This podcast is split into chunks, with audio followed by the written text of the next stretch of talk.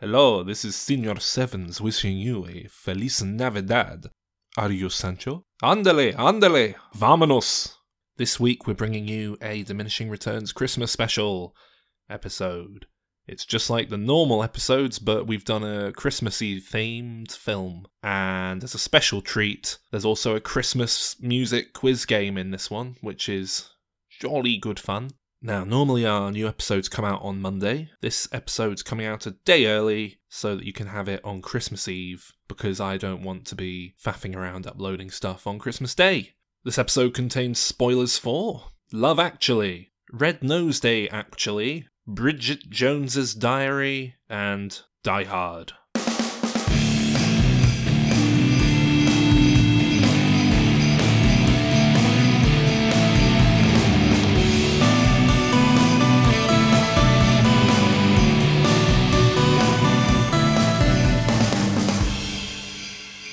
Ho ho ho!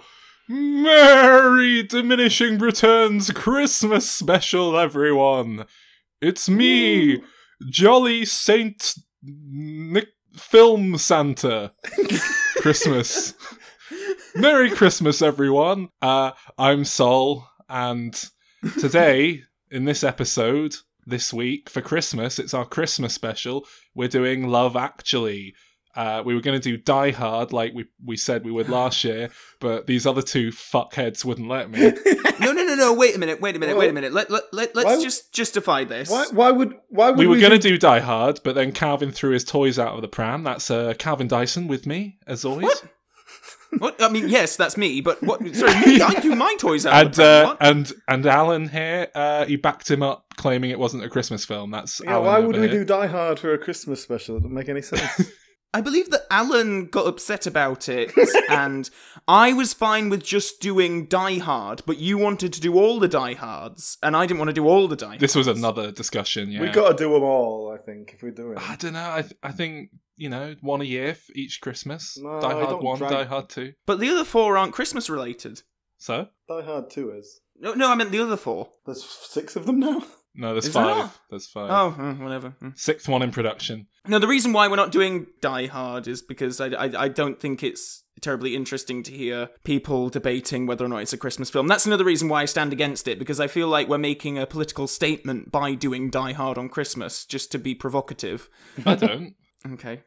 I just think it's a good Christmas film. It's a good film in general. Let's have a chat about it. It's got loads to talk about. Good structure, good performance from the uh, late Alan Rickman there. Oh, but you know what? Alan Rickman's in this film. Uh, Love Actually, which uh, we haven't done anything like this since Bridget Jones's Diary, which was Mhm. quite an early episode of ours. We, we we haven't done many just comedies in general, to be honest. No. Because we keep having to do fucking Marvel and DC films because there's nothing else on. Well, hang on. I, I thought one of your complaints about Thor Ragnarok was it's a comedy, and that every Marvel movie ever made is now a comedy. So, mm. yeah. Correct. so well, well, is it a comedy or is it not? Then, Alan, are we doing comedies or are we not? No, I mean like good comedies with Vince Vaughn. Oh God. So I believe that I was the driving force behind Love Actually uh, being our Christmas film, and uh, I, it, uh, I I think I did this for uh, for the reason that, and this is quite a confession. I've never seen Love Actually, despite telling people that I have, Why? Because Because you know that if you say no, they'll go, "Oh, you must, you absolutely must watch Love Actually." We'll, I'll bring it in, and you can, we'll, we'll all get together and watch it with nibbles. Is that why? Because you didn't want to spend time with your co-workers. that's part of the reason, uh, but not the co-workers bit. Uh, but uh, when uh, when I was uh, in my late teens, I I quite liked Will Self, and uh, he wrote a scathing review of Love Actually. and uh, ever since then, I uh, liked to hate on it, uh, despite never having seen Oh. it. Now this is very interesting because I I had you pegged Calvin as someone who would have loved this film just because I mean you enjoyed Bridget Jones's Diary and I, uh, I, I, I didn't say whether or not I, uh, I know, I liked know. it, having actually watched it. But, uh... Uh, I don't know. I, don't, I think that. I mean, I'm going to fall on the side that Calvin won't particularly like this film for the same reason that everybody dislikes it, that it's a bit shit. No, Um. no, sorry, hang on. This is like one of the most beloved films in the world at the moment. I think that's a bit of a stretch. May- maybe not one of the all-time, all-time, but it's probably in the top hundred if you were to do like a poll of the certainly the UK. Of p- idiots. A, a poll of uh, the general public, not critics. I would. Yeah, yeah, to add. yeah. Although it did get sixty-three percent on Rotten Tomatoes, which is a fresh score. They didn't hate it. But both you guys liked Bridget Jones's Diary, so my prediction would be that Alan would come down on the side of thinking that this film is, you know, solid, passable rom com fun, and and that Calvin would be like, "Oh, it's good. It's got some lovely performances. Colin Firth's great. Hugh Grant. Well, we don't like Hugh Grant. He's no Colin Firth, but maybe I can pretend, close my eyes, pretend he's James Bond. It's all right." Well, basically, I thought I was going to be the only negative Nancy in the in the group this Come week. on, you really, you really thought that it was a film about all about love and how amazing it is, and I'm not going to hate it. I, I partly picked it because I knew it would rile Eleanor. Yes, because Alan has bafflingly inconsistent taste.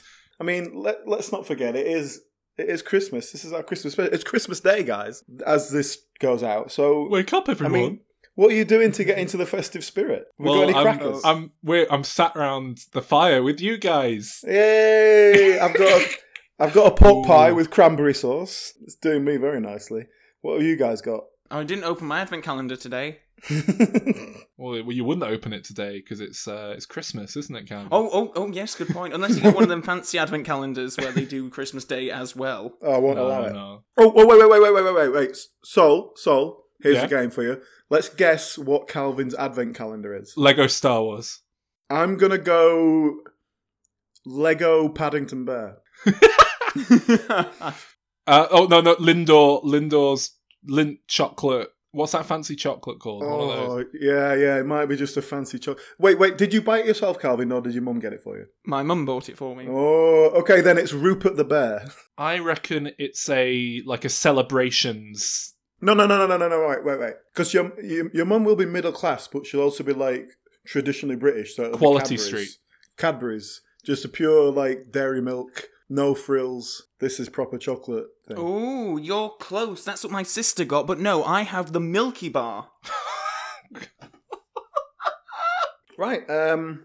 What else are we doing to get into the Christmas spirit before we destroy it? Well, Calvin was going to send us some presents, but nothing's arrived in the post for me. I don't know about you, Alan. Oh, it's disappointing that you remembered me saying that.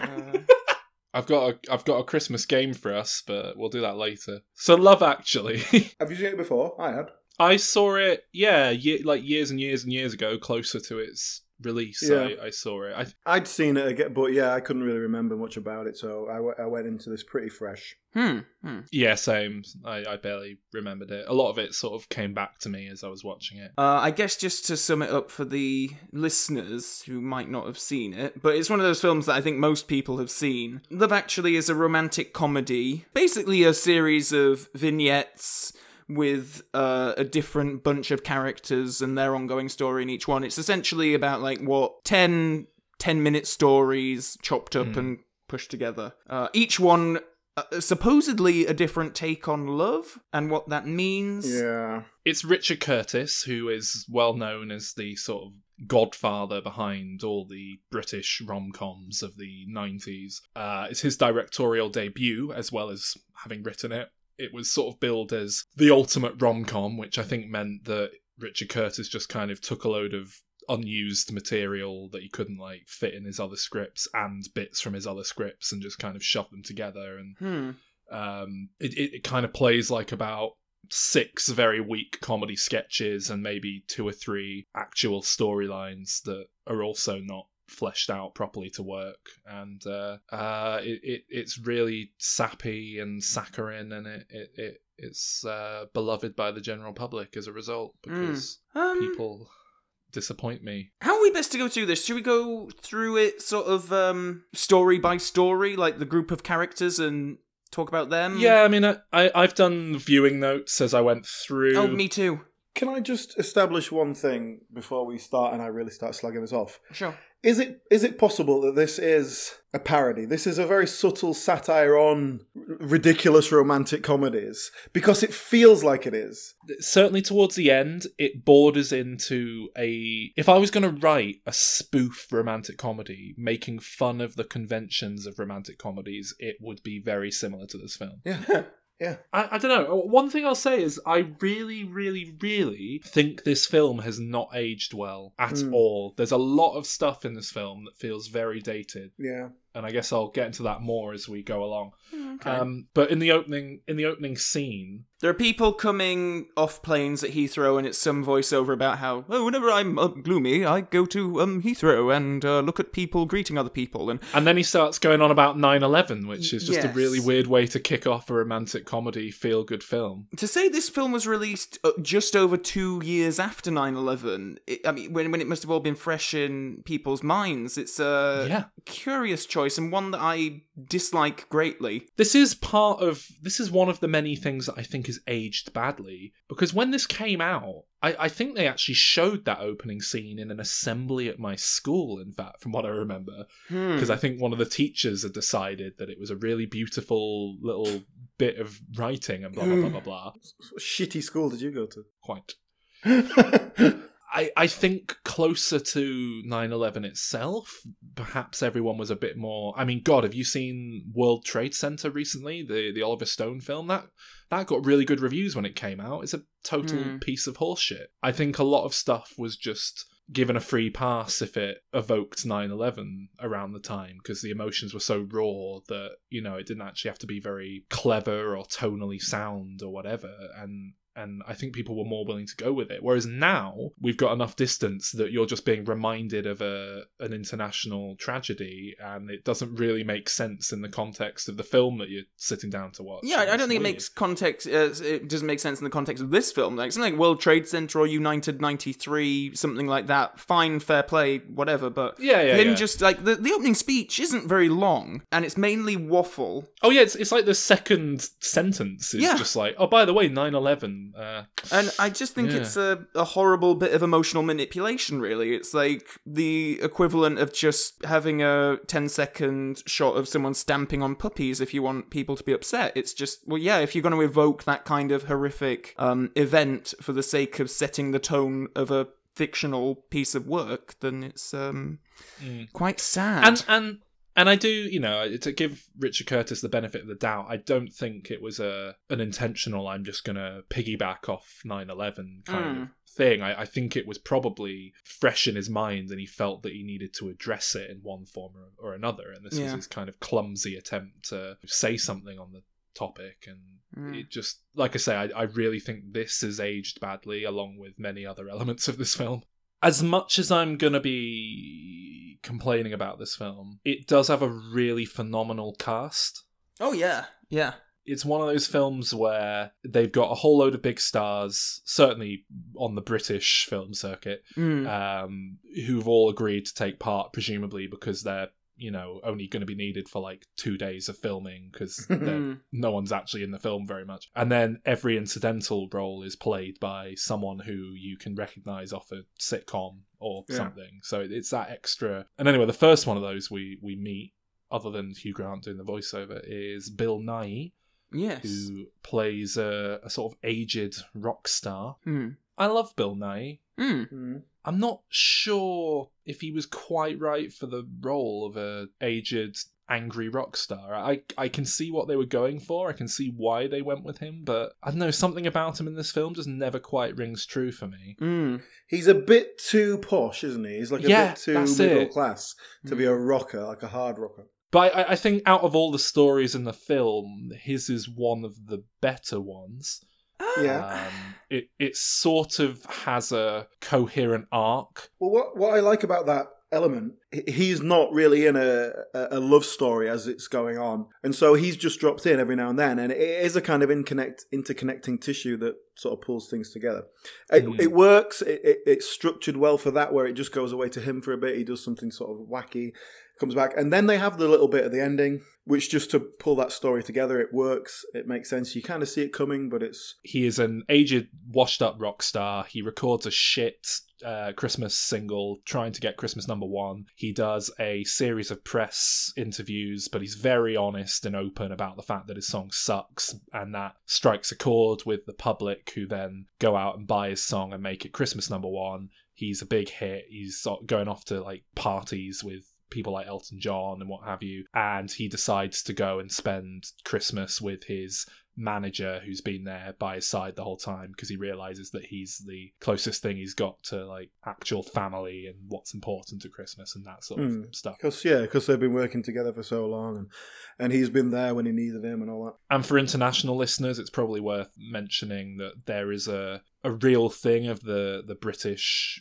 Christmas number one, or at least there certainly was until about ten Till years people ago, stop maybe. buying singles. Yeah, but I, I don't. I think it was very. I think it was more of a British thing than it was elsewhere. That like extra importance was put on the number one single at Christmas, and traditionally you'd get shitty novelty records released around that time alongside more conventional Christmas songs and that sort of thing. And occasionally people would try to subvert it and blah blah blah blah blah. But anyway, it, it, if you're making a film like this that's meant to encapsulate everything about Christmas and in England, it kind of makes sense to acknowledge the phenomenon, I suppose. Mm. I thought they were going down the, the gay route because when he eventually gets to his manager's house, he's got like posters of Bill Nighy's character up on the wall and stuff. And I get that he's his manager and everything, but This is one of my many notes about why this film feels so incredibly outdated now is that there's no homosexual representation Ooh. whatsoever within the romantic stories. Um, well, do you know about the deleted scenes? No. There were two characters cut completely from the film because um, it was going to be a tangent from um, one of the Emma Thompson scenes. Emma Thompson was her son in the film was supposed to get in trouble, and she was going to go and see the headmistress, who was played by Anne Reid, who was this middle-aged lady, very strict and all this kind of stuff. And you think, oh god, what a battle axe! And then the film followed her home, and she went home to her lesbian partner, who was like dying of cancer. And we have scenes with them. So I mean, they were, you know, they had as about as much screen time as anyone else, but that was completely cut from the film. Which is telling. And on, on the issue of representation as well, it's uh, it's pretty much an entirely white cast. I mean, there's Well, there's I- a few black people that are used as props uh, here. Uh, and there, Chewie's but- in there, isn't he? Chiwetel. Yeah, I, I made the same note earlier on, Sol, and then I, I amended my note to it was all very white, and then I changed to all very white slash black and straight. It's like there's not there's no Indian people, there's no um, But there, there's barely any black people either. Like I say, there there's no. unless they're relatives of Chiwetel at the wedding. That's about it. Yeah, yeah, they're in the background, and and he doesn't even have a story. He he is the pretty much the only black character, and he doesn't. Mm. He's got like two lines and no story arc, and it's about these white people that he's being fucked around by. Should we move on to his segments? Because he they're the next characters that we come across at the wedding, where Chiwetel Ejiofor is marrying Keira Knightley. Yeah, he's he's marrying Keira Knightley, Yes, and Andrew Lincoln is videoing them, yes, he's the best man. and he's very sad. Yeah, well, we, we he's sad at the start, and we're sort of led to believe that he's got a crush on Chiwetel's character. Mm. Uh, but then it very quickly transpires that he's actually being very creepy and only filming Keira Knightley. And she comes to his house, sees an edit that he's made of the video, which is just entirely close ups of her. and that's pretty much all it takes to make her sort of fall in love with him or at least fancy him a bit because because it goes straight from that which is the only time they've pretty much ever interacted from what we Mm. can gather really to him showing up on a doorstep and doing that music video with the cue cards Oh, I hated that. I hated that. and then so she she like chases after him and gives him a kiss and then next time we see them it's like the end of that and it doesn't even sort of Yeah, I never got I never got the impression that she was like, "Oh yeah, I reciprocate, let's do something." It was very Mm. much like, "Look, I get it, and you are being because of the love for your friend, you're not trying anything on. I respect that." Kind of that that's the idea, I think, because that Ah. that the idea of that love story is that it's his love for his friend and therefore he's not going to shag his wife.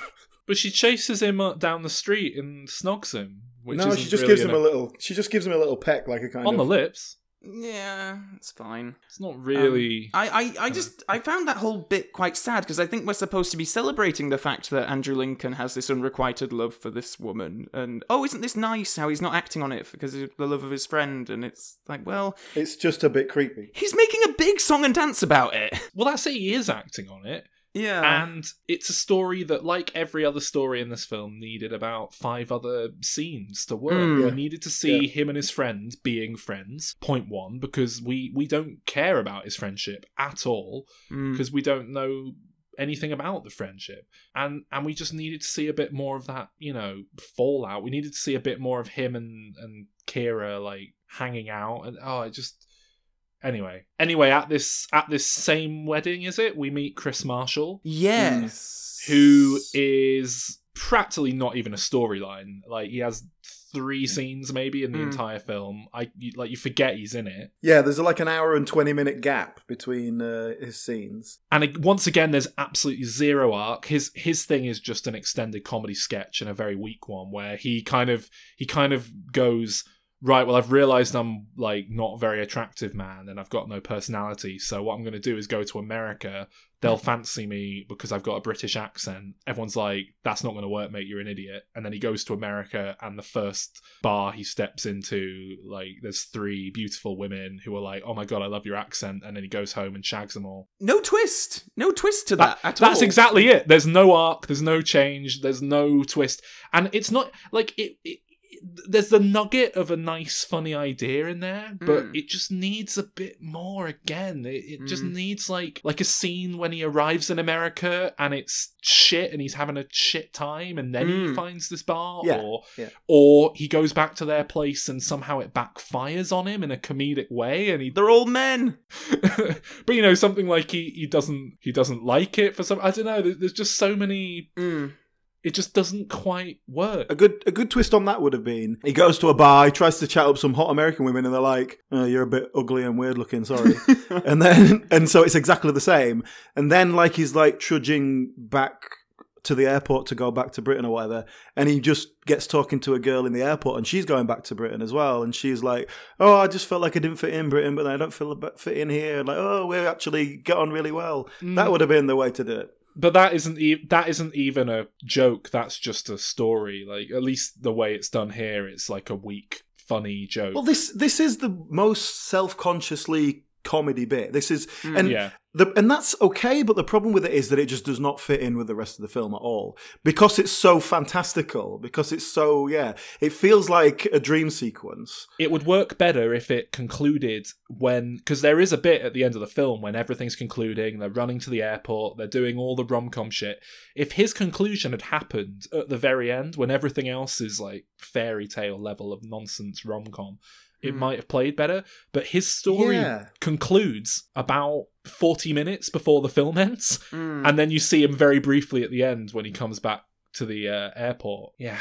Anyway, then we meet Hugh Grant as the Prime Minister. Is that next? Yeah, new prime minister five weeks before Christmas, and presumably there's an entirely new party in power because uh, they Mm. keep talking about all the last lot and all this kind of stuff. Uh, I, again, this this feels very dated, but not necessarily in a bad way. This just this just makes you hark for a time when you could have a completely undivisive, neutral party in a film, and it's like you weren't going, "Oh, he's obviously this side or that side." You were able to just be like, "Right, he's the prime minister." That's oh, he's a conservative. He's yeah, I definitely got conservative. conservative. The, the whiff of conservatism over there.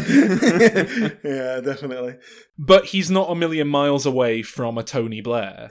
Oh, he's Yeah. def. He's up. Well, yeah, this character only exists. Like there was no such thing as a sexy prime minister before Exactly. Tony Blair. Exactly. He's clearly got shades of Tony Blair in there. My point is that it's not it, as much as there's whiffs of one or the other. It, it's you can kind of buy that it's just meant as a neutral party and it's Yeah. not making a political Yeah. point within the film. And I Mm. think that really feels like something that would be a lot more difficult to do in this day and age, unless you were being far more scathing about politics in general, at which point you probably could get away with it. But Mm. I, I don't know. It just again, it felt very of 2003 in a way that you wouldn't really get now. Is it making a point later on? Probably not. But um, Hugh Grant's whole story is that he fancies this uh, staff member at 10 Downing Street, and later on, the American president is over and visiting, and he sees him sort of sexually harassing the lady. I mean, I, I, I must say, I, I, I, I found it very far fetched the idea of the US president sexually harassing people. I mean, come on.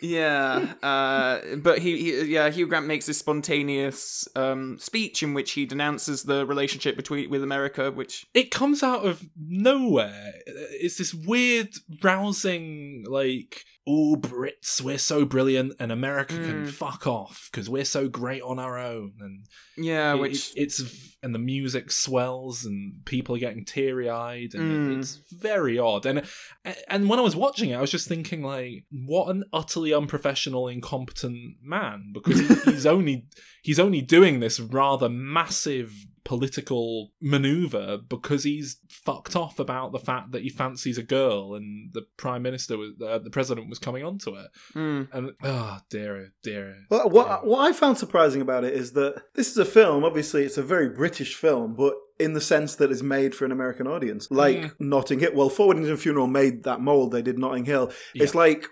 Oh, Americans love the British, like Chris Marshall. They love they love the quaint Britishness about it. So we're selling this to an American audience. So it is a bit of a. Oh wait, was George Bush in then? Oh yeah, okay, it makes sense. but I hear that uh, because Billy Bob Thornton plays the president. I hear that he was supposed to be a bit of an amalgamation of um, George Bush and uh, Bill Clinton. Yeah. Hmm. He fancies the tea girl, can't handle the fact that he fancies her, so has her fired. Um, and then, and then later on, tracks her down. That that woman, by the way, the tea girl, another character where the entire joke is that she swears. Oh yeah. I, I I've I've gone past some wedding stuff, although I think it's because the film then cuts back to the wedding again. Rather. Oh, I'm very confused. All this like because people Yeah. come and go from the wedding. Um, we'll get to Colin Firth's character, but he like leaves the wedding after the ceremony to go home to go back to the reception to do Mm. something. It's it's very confusing. I thought it was a non-linear timeline at first. Uh, I questioned that at one point near the start. I, I Yeah. did, yeah. I mean, I guess technically it is. We we start at the end of the film in the airport, and then or well, don't know about that. Apparently, that's every minute of every day in Heathrow Airport. no, it, uh, isn't it the same footage? Uh, ooh, Don't you I see the same people again? I don't know. They've got a lot of footage. I- I thought it was repeating it at the end, the stuff we saw at the beginning. I don't know. And then we are introduced to Martin Freeman and whatever she's called from Gavin and Stacey. Oh yeah, I forgot. I forgot Joanna Page. They are shooting some sort of bizarre porn film, but I mean, High budget I've one, got if that. well, that's it. I've got a lot of questions. So it seems very, it seems like a a proper budget film. It's got a full crew and they're lighting it and everything. Well, they're they're So not they're not. sh- well, they're not shooting the film. They're the stand-ins for the actors, and so the fact that they've got stand-ins for the Well, actors that- means exactly. it's a proper film. but that, that they, so that's the idea. That's why there's, they're not acting. They're like they're just sort of going through the motions because they're just bodies in place, and that's why it's kind of creates this kind of oh they're just chatting away while they're doing it. But there is some full-on sex scenes in this film, isn't there? Is it just meant to be a normal film when they're the stand-ins for the sex scenes? yeah. I believe that's it. Yeah. Oh right, I just thought they were meant to be stand-ins for like a weird big budget porn movie that didn't make any sense. Well, that's it. If, if this is just a regular movie with a sex scene, uh, it's a very graphic one and presumably long because there's several scenes. Including extended like blowjob sequences where Hmm. you see from like the back of the head and the woman on top bouncing away on top of Mm. the guy. Like, yeah, for a mainstream film, it, it would be quite because she's bouncing away for ages on top of Mm. it, and whilst they're like lighting it, so. I don't know. Is are they just running through the entire scene? It's it's Well, no, but that's it. The the they they might just be shooting one little sex scene, but she just has to sit there while they're lighting it, and so it's like you know that takes longer than the actual scene. but they keep but but it's spread out so they're obviously spending days and days Uh, doing weeks, this, doing unless this, the film is not chronological the idea is they're getting to know each other over like filming all these sex scenes it's. Hmm. But yeah, again, as a as a comedic concept, it, it, it's fine. It's slightly exaggerated, and that's all right. Well as a comedic concept it's great but it's just not again there's no storyline here and this is probably the worst story I've, that i can Mm. remember off the top of my head because there is no conflict whatsoever two people meet each other chat, fancy each other, and then go out with each other. Mm. There's no. Well, I'll tell you. I'll tell you why I liked it. This is the most realistic love story in the whole thing Yeah. because two people meet, get on, decide to go out. Like that is real, rather than the nonsense in the rest of this shitty film. I, I agree, but it's completely and utterly boring, and nothing happens. There's no conflict. There's no arc. and they're not really they're not really connected to any of the other players who are all kind of linked up in some way. Yeah, that is well. Well, that was another problem I had. That the big point of this film is it's meant to be one of these anthologies where all the stories kind of intersect and come Oh. together, and they don't. There, there's about there's two or three that sort of go to the same location at Yeah, and, and not necessarily for plot purposes. It's just to connect them. Emma Thompson reveals she's like the sister of the prime minister in a very awfully written bit of exposition where she says something like, "Oh, I'm just on the phone to my brother, the prime minister." it's like at least yeah, she she says something like, "Oh, it's jolly hard to have a family dinner when your brother's the prime minister," or something like that. she says. The trouble with being the Prime Minister's sister is it does put stuff into perspective. Oh, great. No, you know, someone actually made a graph uh, of all the like everyone is interconnected in some way, apart from Bill Nighy and his manager, who just sort of appear on TV. Um, That vaguely intersects insofar as at the end, him appearing on TV Yeah. distracts the airport staff and allows that Yeah. kid to. That's, only in fact, that's, with- that's one of the best interconnective bits of tissue in that it actually. Mm. It's almost this kind of Magnolia esque, everything Yeah. coming together kind of idea, which if the Mm. film had done more of, I would have liked, but it's not. It's just like. Oh, there's so and so bumping into so and so, and Mm. there's um, but there, yeah, there's no conventional twist, like you say. There's no button as in a joke that kind Mm. of makes it all worthwhile, and there's no conflict being resolved. It's it's there's only one or two where it feels like okay, that's sort of an ending to this strand, and there's about ten stories, so yeah. eight out of ten are just nothing. Yeah. I mean, uh, that, that's completely. I would. A lot of the characters in this film, they all have very what London Curtis thinks people do, which is like working creative offices and these open plan, s- like cool. And, Did you say London Curtis deliberately then, as if as a kind of generic Richard Curtis in London thing? oh, I didn't mean or that. did you but, just say um, London Curtis? I must have just meant London. I just said London Curtis. But what I mean, like what, um, what Richard Curtis thinks that Britain is, or I, I don't know. Everyone's got these very sort of Middle class. mediary middle class jobs, and they work in these cool open plan offices or politics, or you know. Um, and if, and if they are sort of working class like Martine McCutcheon, and we see all of her family at the end, it's like, oh, they're fine to live twelve in one house. They they love it. Yeah. well, I don't know if they were all living in that house together. Maybe they were. Was that the idea? I don't know. Uh, that's how I took it. That probably was what it was meant to be, wasn't it? I've just realised. I just assumed they were all round for the Christmas thing, but you're No, that might right. that might be it. No, it probably is Richard Curtis writing twelve people living in this tiny little. Bob Cratchit comes out. is she even really working class? She works at number ten Downing Street. Well, yeah, I I've got questions. Even as a tea that. lady, that's you're not going to let the scum into do the tea there, are you? Um, anyway, then we, we meet Liam Neeson, Yes. who is rubbish as ever. oh, Oh, I have to say, I've got to go with you, Saul. Here, one of the, a couple of the things ju- jumped out at me that I didn't think the acting was all that great in. There's a couple of exceptions, but I thought generally it was pretty bland. I thought Liam Neeson was actually pretty shit. That little kid just acts him off the screen every time they're together, and that's just embarrassing. And I, did, I really, um, I really didn't like Andrew Lincoln either. I just thought he was Yeah, he was-. I haven't really seen him in much else, so I don't want to judge him. But he's Oh, uh, everything. I've seen Le- uh, Andrew Lincoln in, he's been fine. But this, he is just the most plain, nothingy. Yeah. I know, but honestly, like, as much as I love the cast in this film, there's only one, maybe two if you count that kid, maybe three. There's maybe three cast members that are turning in a genuinely quite good performance in this film. I think most of them are, I don't know, lazy, disinterested, or just not very Mm. good. Trying to make the best of ham fisted, shitty, thin script. I, I don't Yeah, know. yeah, it's yeah. just. But I thought Liam Neeson was very weak, but then I don't think much of him at the best of times. Well, this, his, his story is that his wife's just died, um, and so then he's he's left with this. Well, it's her son, so he's the stepfather, and so it's not like they have an immediate like, "Oh, I'm your dad" kind of connection. It's a mm. little bit awkward, which I like that. I like the mm. setup, and so that. But then dealing with this dead wife and dead mother kind of quickly takes a back seat mm. because he's got a crush on a girl in school that he's never spoken to, and that's far more important. Am I right in thinking Liam Neeson's wife died in real life? Uh, yeah, after this. years after this, yeah. Oh, after this. You Yeah, think yeah. that is a performance of a man going through something he's genuinely experienced? I'd love to see Liam Neeson doing that now because I bet he'd just absolutely destroy, bury it. He'd, he'd, he'd, he'd win an Oscar for it. Well, because I, I thought I just assumed it was written for him because he'd been through it in real life, and that Imagine making that phone call. Hello, it's Richard. and that he Is that- is didn't that want Liam? to like engage with it on too deep a level, which is why his performance is so like. But but then the, the the line is something along the lines of my dead wife said that I should find someone who looks like Claudia Schiffer to replace her. And Hmm. then the character that he ends up with at the end is played by Claudia Schiffer. Hmm. That's a weirdly meta thing for this film to do. Yeah, He gets over it very quickly because Uh, yeah exactly. Yeah. four weeks after he's buried. Yeah, it's. Claudia Schiffer though, isn't it? So of course he would. Yeah.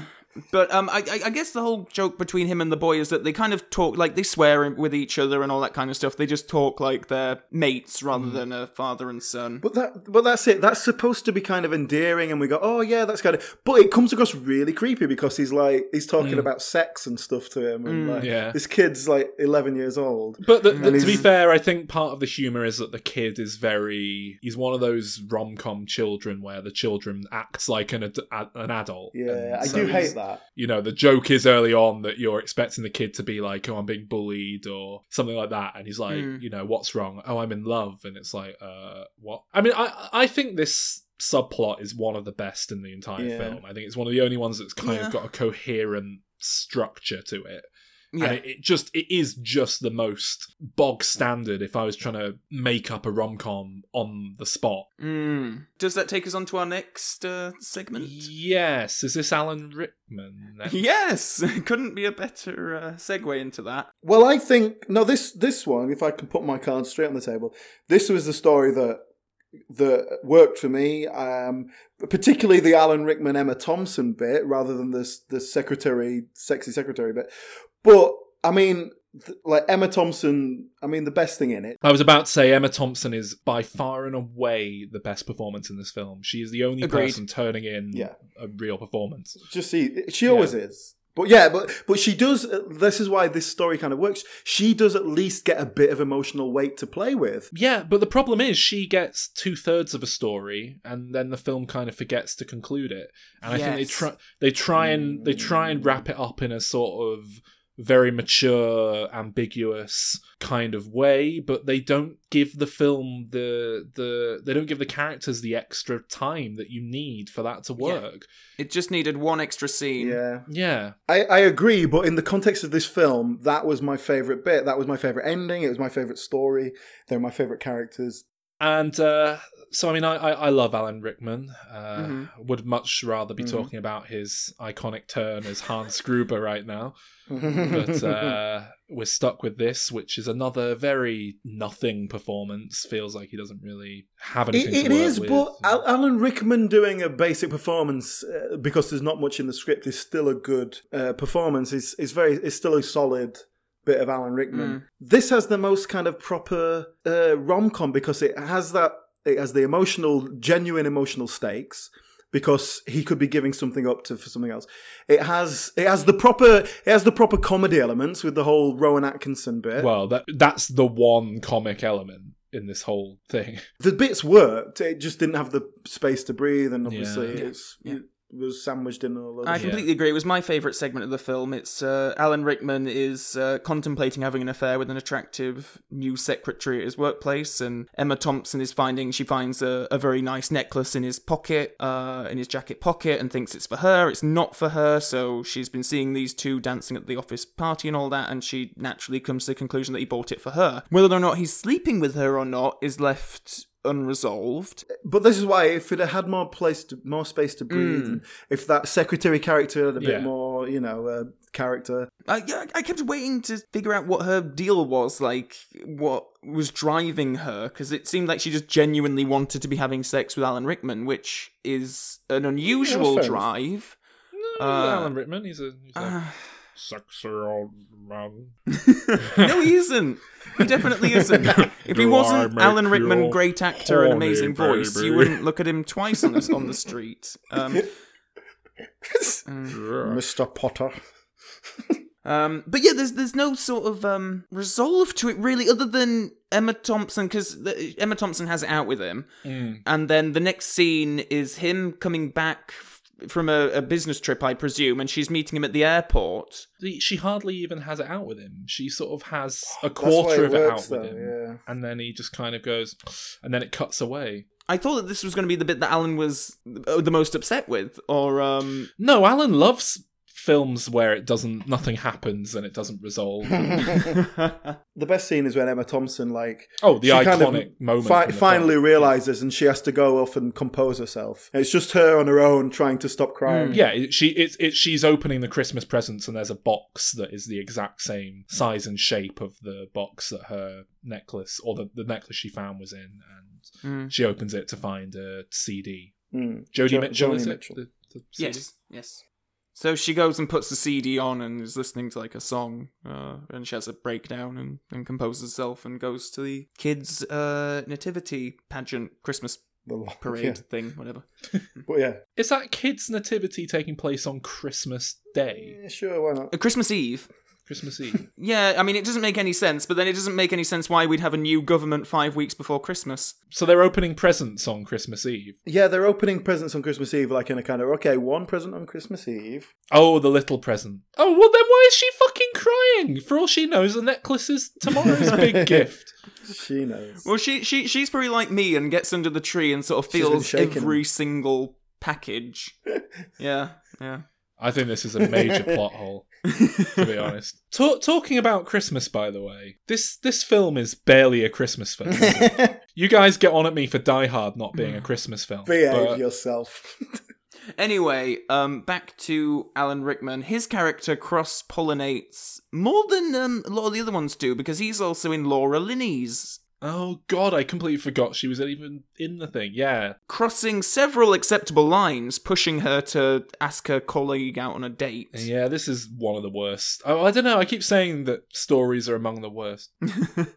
this is a this is a shit story. This one. yeah, yeah. It, it- there's Really nothing dull. here. There's no conflict other than she's a bit shy, and then the guy comes along and does all the work for her, and it's like, all right, she's having a nice, happy sort of thing, and then out of nowhere, she's got a disabled Yeah, not set up she's at got all. to like deal with. It might it might have worked if at some point during one of the previous scenes she'd like got a phone call and like had to go, oh sorry, I've got to deal with this or oh, what's wrong now? Like you know, like it's some Yeah. vague setup mm. because then it's just Yeah. becomes a kind of oh, it's supposed to be a plot twist. When she gets the phone call, it's like, is that her boss telling her to work about? No, she's going to answer the phone and go, "Hello, I'm here with a sexy young man between my legs." Oh, hello, mum. Class- Classic bit of Richard Curtis. It does feel like it's a couple of deleted scenes from Bridget Jones that you just Yeah, dusted yeah. off, and I like I liked Laura Linney. I like, but I, I love her. The, the story was just so tragic, and Yeah. and I think the the the idea is that her she has her love for her brother means that she's had to sacrifice other things.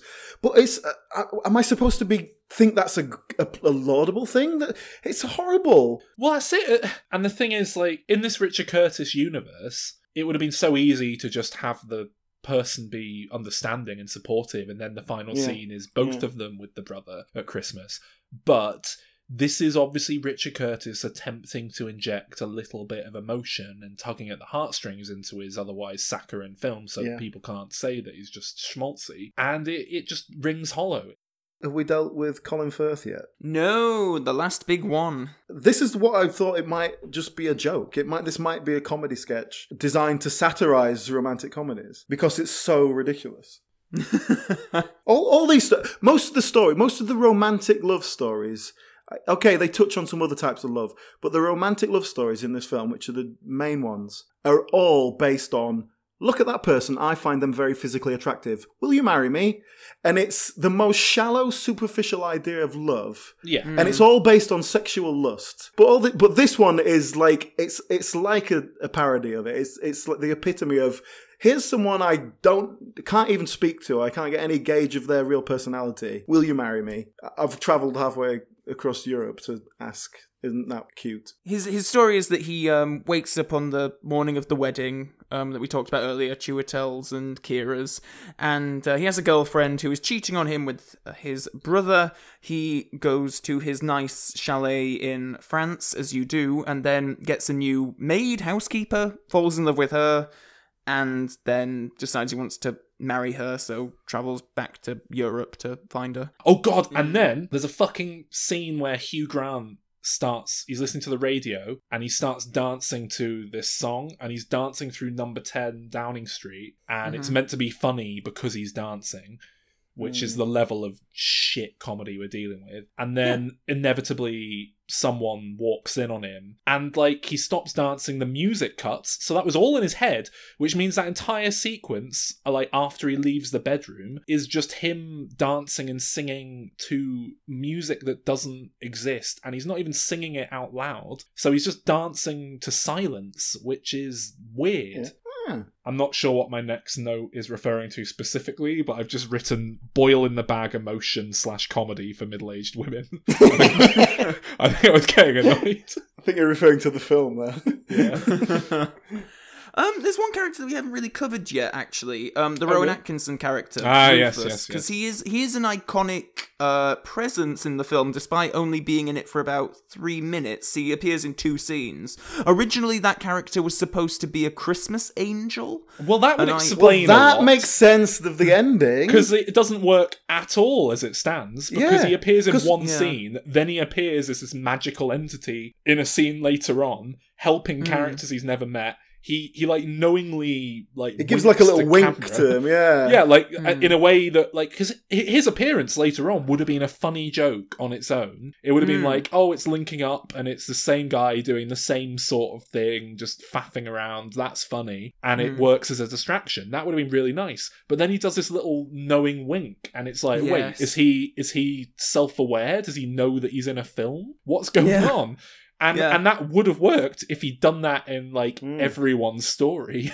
but he doesn't appear. Yeah, that would have kind of that would help explain the kind of painfully saccharine endings as well. If it was like Mm. some sort of magic Clarence the fairy comes and sorts everything out. So why did they?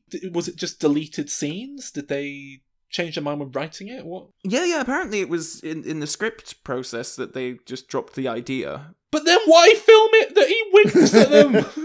Yep, exactly, Fuck's exactly. Because there's no hint. Curtis. There's no hint earlier on because he's the one packing the. Um, Well, earlier on he's not helpful. Earlier on he's causing Yes. trouble for characters. Well, well, you could argue that he's trying to stop him from buying this Mm. thing. For Well, he's a pretty shitty angel that he stopped him that one time and then just subsequently failed because the guy just went out and bought another thing. yeah, um, yeah. If he'd appeared at the ending and been all fussy or whatever, or um, just no, not done that knowing look to the boy, it would have been fine. But Oh, and I've made a note around here. Colin Firth calls himself a total spaz in the film, so that's another line that's not aged well.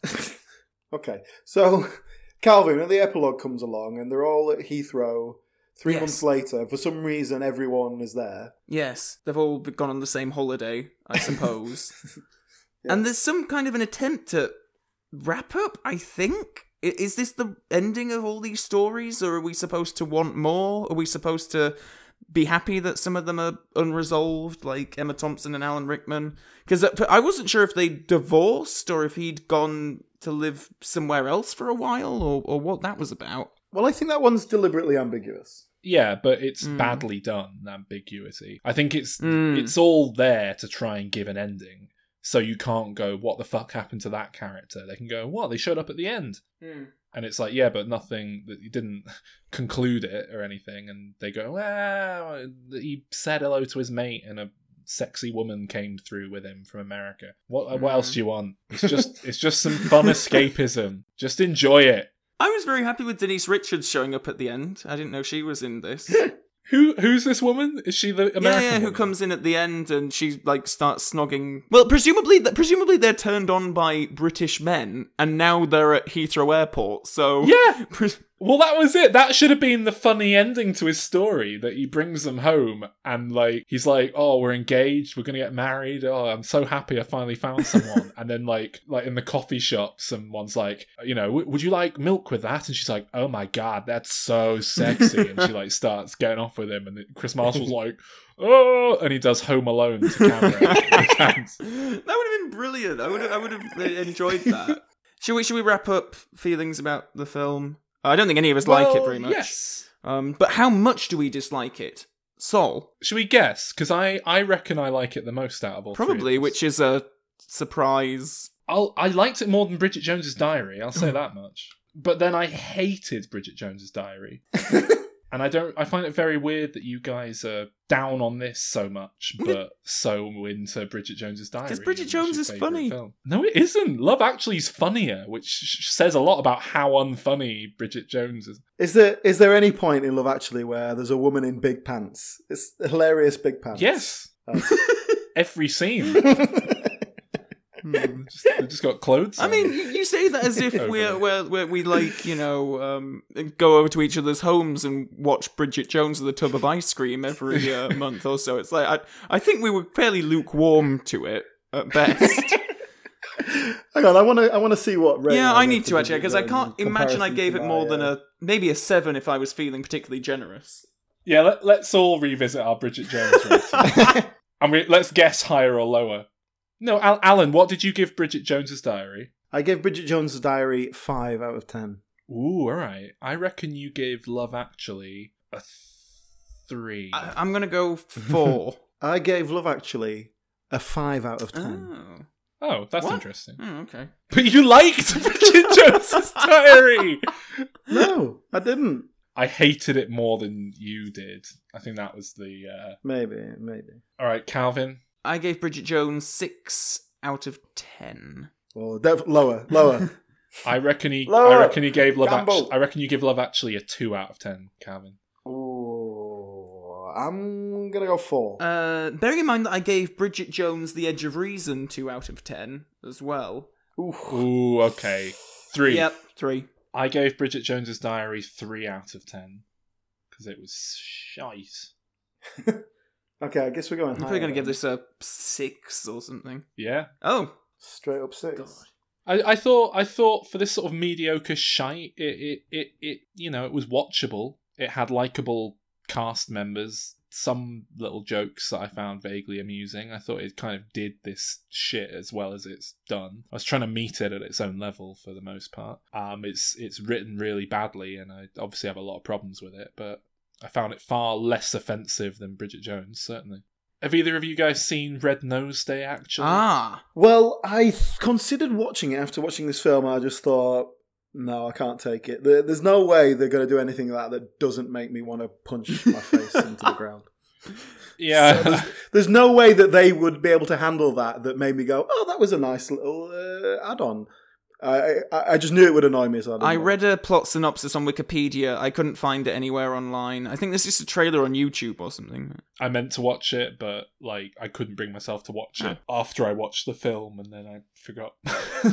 so, yeah. I think you gave Star one of the like several Star Wars films less than that. well, yeah, because the Phantom Menace is worse than this film, and Attack of the Clones is worse than this film. Hmm. From what I um understand about the Red Nose Day thing is that it is just sort of uh, it's only like 15 minutes long I think and I think the American version is 17 minutes long because they aired it there 2 months after the UK and they filmed an extra bit with Laura Linney for the American audience. Um, yeah, Andrew Lincoln goes out, knocks on Keira Knightley's door again, and does the same shtick. But then it turns out he's dating um, Heidi Klum or someone like that. Oh no, Kate Moss. It's Kate Moss.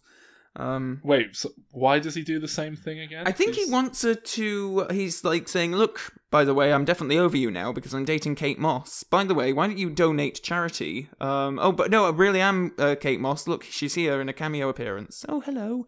And then they go off, and that's it. This sounds like the worst thing ever made.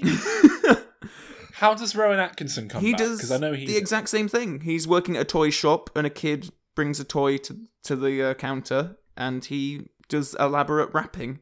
And, and and there's a massive queue that forms, which is stopping traffic outside. Um, Hugh Grant is still prime minister. Uh, somehow. um, apparently, apparently he recently regained the position. But yeah, and he dances around the office again. Um, Of course. In my experience, comic relief is like you just want to wait till you can watch it on iPlayer, Mhm. skip to anything with Ricky Gervais or Simon Pegg or Steve Coogan, skip the rest. Um, the only other bit in Red Nose Day actually is uh, they get Bill Nighy back, and he's like apparently on a radio show talking about more shit. But he does mention that his uh, manager died uh, since the events of the first film, which uh, I assume would be a a, a, a heartfelt moment. But uh, Does it open with Hugh Grant talking about the London bombing? uh, as far as I'm aware, no. Love Actually. It's Christmas. Oh yeah. I forgot. Why are we doing Die Hard? Alan Rickman. Our thing should be to do only do Christmas films with Alan Rickman in. I think that might limit us, but uh, I was going to say, are there any others at all? there must be something. are any of the Harry Potter films set at Oh, Christmas for like one scene? Yes, the first two are like when they get Hogwarts all decked out with Christmas decorations and stuff. Oh, he was in a film called The January Man. You're, you're assuming it opens on uh, like in December, just to give some context. Oh, yep, opens on New Year's Eve. Brilliant. Okay, e- excellent. That's our that's That- our next. I mean, I've got to be. Uh, I hate to be a pedant, but New Year's Eve isn't Christmas. no, no, but it's December. He's in Dogma. That's all about Christ and stuff. Brilliant. Okay, that's next year. Dogma. All right. Come on, then we're doing a quiz. Oh, he was in Snowcake as well with Sigourney Weaver. That's got that's all snowy and stuff. We can do that. anyway, sorry. Let's go on. Right. Music quiz. Yes. You know these music quizzes. Yes. What's the What's the theme? Christmas. Christmas. What's the What's the element of quiz that we need to work to? So you need to tell me if the following songs are Christmas or Schmissmas. That's not true. Um, no, w- what I've got here are a selection of uh, songs from Christmas albums that were put out in character by film and TV characters. Hmm. Uh, like when Bob the Builder did a song and it was by Bob the Builder Okay. Yeah, it was Christmas number one. rather than by Neil Morrissey or whatever his name. is. Right. Okay. All right. So you need to basically it's between you and Alan. Right. Um, I'll start playing the clip, and then if you think you know what it is, shout out, and I will like pause the song okay. so that we can. So do we? We have to buzz in, basically. Yeah, yeah, yeah. And between the two Can of we you, have Christmas themed buzzers? well, yeah, you, you you have to do your own buzz. So, Oh, Alan, what's your buzz going to be? Mine's um, Jingle Bells. Damn it! That was m- gonna be mine. Calvin, what's yours going to be? Silent night. you need something you I can was do. going bearing in mind, Junker after. okay then, I'll do. um No, no, no. I'll I'll do a reindeer noise, like um.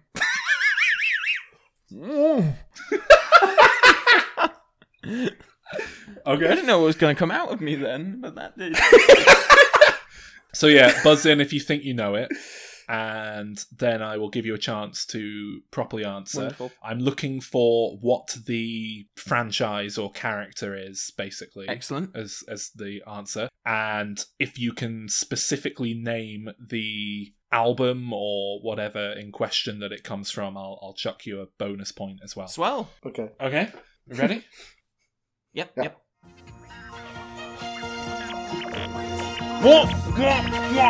Uh, Star Wars. yes, point to Calvin. Hooray! Wait, what? It was the character Star Wars. No, no, you, you you just wanted the franchise. Yeah, character or franchise. I heard R two D two beeping. Oh, is that what gave it away? Yes, Really? yes. Do you know the uh, name of the album? I've no clue. Oh, C3PO sings the Christmas hits. You're very, very close. Oh close. my god! There is a Um, C3PO Christmas album. I was going to say you will remember that we we touched on this album a few weeks ago. Actually, doesn't sound like either of you. Can Oh, name. um, Mi- Meco. yes. Someone, someone Meco No. did Star Alan, Wars. you are right. I'm, I'm going to give you a point for that because that is the artist. Uh, even though Calvin got the franchise, um, yeah, it's the song "Christmas in the Stars" by Meco and Anthony Daniels as C-3PO. Wow. from the album from the album Christmas in the Stars, and I will now play the rest of the clip for our enjoyment.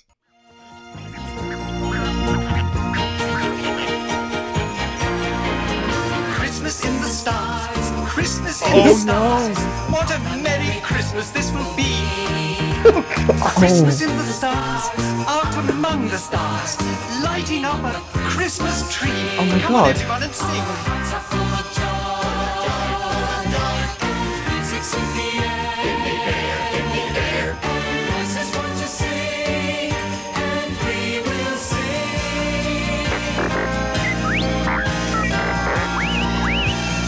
Go, Arthur, how could you ask a question like that? Of course I'm getting ready for Christmas. It's all right here on my list. I'm speechless. I've got mistletoe and holly. I've got peppermints and lollipops and 20 different kinds of chocolate bars. I mean, me and Calvin went Christmas shopping the other day, and that's pretty much an exact recreation of it. This next one is one of the harder ones in the quiz. You ready? All right, gentlemen. Since it's my big solo, I want to take it nice and easy. Don't be afraid to swing it and follow me for the counts. Ho one, ho two, ho one, two, three. What? Hold on a minute. Sit. Bingo bell. You start on four. Thank you. Let's find it is to ride with your mom inside a car. Is it? Oh, I Jingle don't know. balls. Where's the lyric No, sheet? no. I am. Take that sled through the snow and kiss your grandma in the face. One day I made a pie and also made a cake. Let's go with grandma through the snow in the sled. Ooh. It's some. It's obviously some sort of take on a crooner, you know, like a Frank Sinatra or whatever. But I don't recognise the voice. I was gonna guess at Family Guy, but I, I don't think that's that's not a Mm. Family Guy voice. But am I? Yeah, I it's- mean, it, it felt like that kind of gag. Yeah. Yeah, You're in the um, right ballpark. Futurama. Um, It is. Rick, Rick and Morty. Oh, Alan, you're closer. I've never seen Rick and Morty, so I, don't- I Uh, just no, like to it- say it the was, things the kids um, like. It was an Aqua Teen Hunger Force album Ah, by the name of Have Yourself a Meaty Little Christmas. oh, That was Jingle Bells Deep performed by Master Shake. Hmm. So uh, Hmm. you got Adult Absolutely. Swim, you got the, the, the channel. Let's see if you get this Yeah, not one. familiar with that.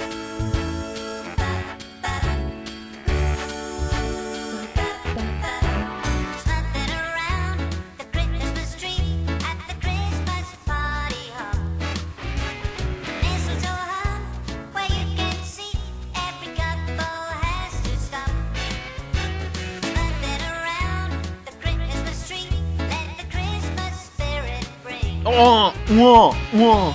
Is it? is it uh, Alvin and the Chipmunks?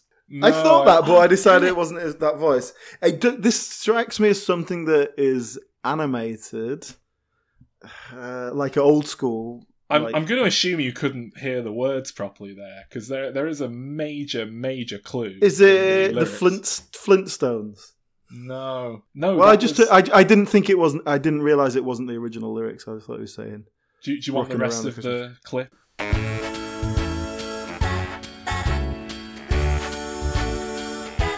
Snuffing around the Christmas tree at the Christmas party hop.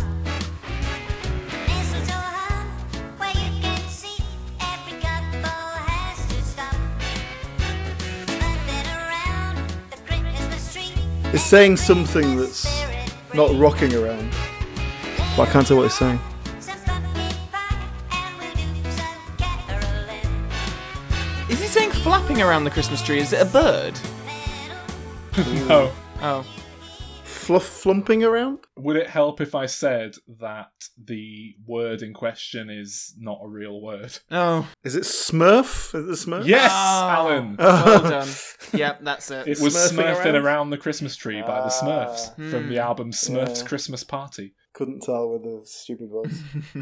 See if you have a better better luck with this one. This should be quite easy, I think. Well, we'll see.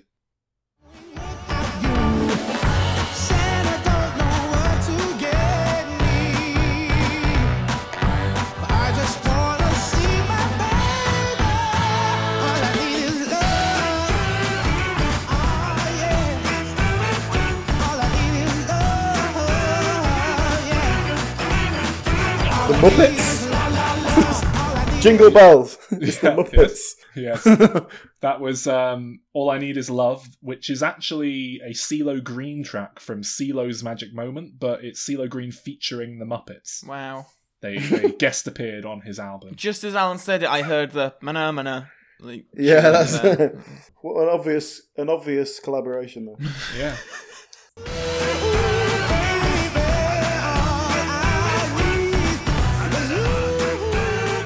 So is this literally just a CeeLo Green song with Mana Mana underneath it? Is that the only element of? I mean, the, the the Kermit and Miss Piggy sort of pop up at the start, and they're like, "Oh, we're gonna do a song with CeeLo Green." Oh. Virgin Mary was sleeping when Angel Gabriel appeared.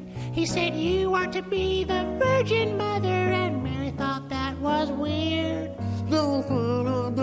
Oh, uh, er, what? South Park.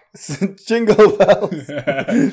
and that was you, Calvin, wasn't it? Yes. Uh, yes, that was or is the most offensive song ever by Mr. Hankey and Kenny McCormick from uh, their Christmas album, Mr. Hankey's Christmas Classics. Hooray! Mm, of course. Yes, yes. I will now play the rest of that.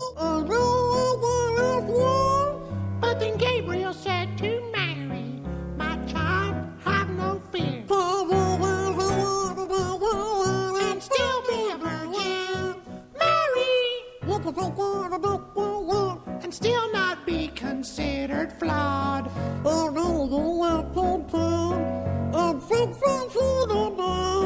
You're still a virgin in the eyes of God. It's a really good album, that actually. They did an episode based on it after the uh, voice actor on the show killed themselves, and they needed to scramble something together at the last minute. Uh, That's what's going to happen to you one week.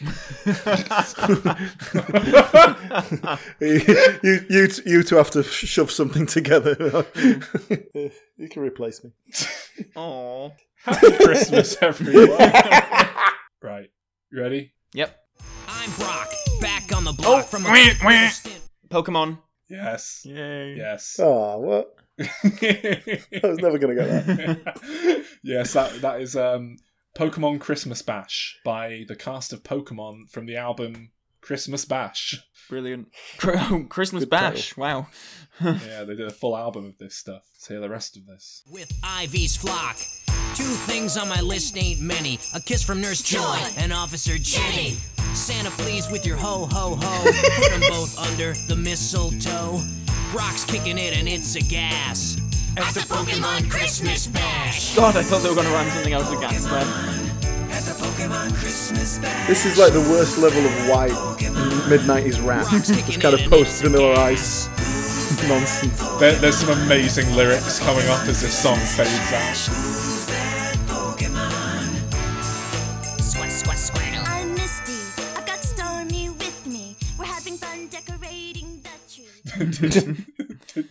Squat, squat, squirtle. I'm Misty. I've got Stormy with me. We're having fun decorating the tree. Wow. Decorating the tree. Yeah. yes. When did that come out? You ready for this next one? This next one is relevant to our show, although I, I can't remember if it made it into a, an episode in the end or not. But- Hmm, okay.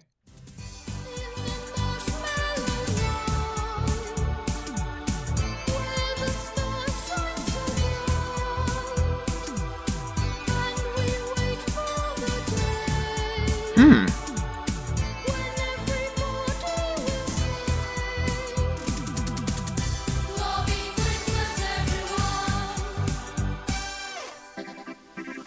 Come on, Mr. Blobby. Wake up, wake Hey, Jiggle Balls!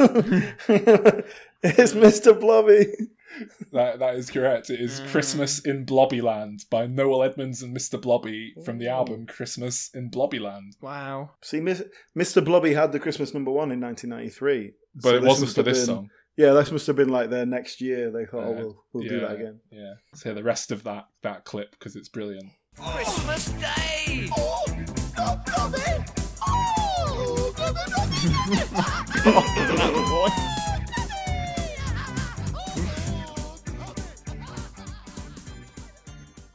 what a great comedy character. It is the most terrifying voice, isn't it, for a cuddly children's toy to have that horrific shriek.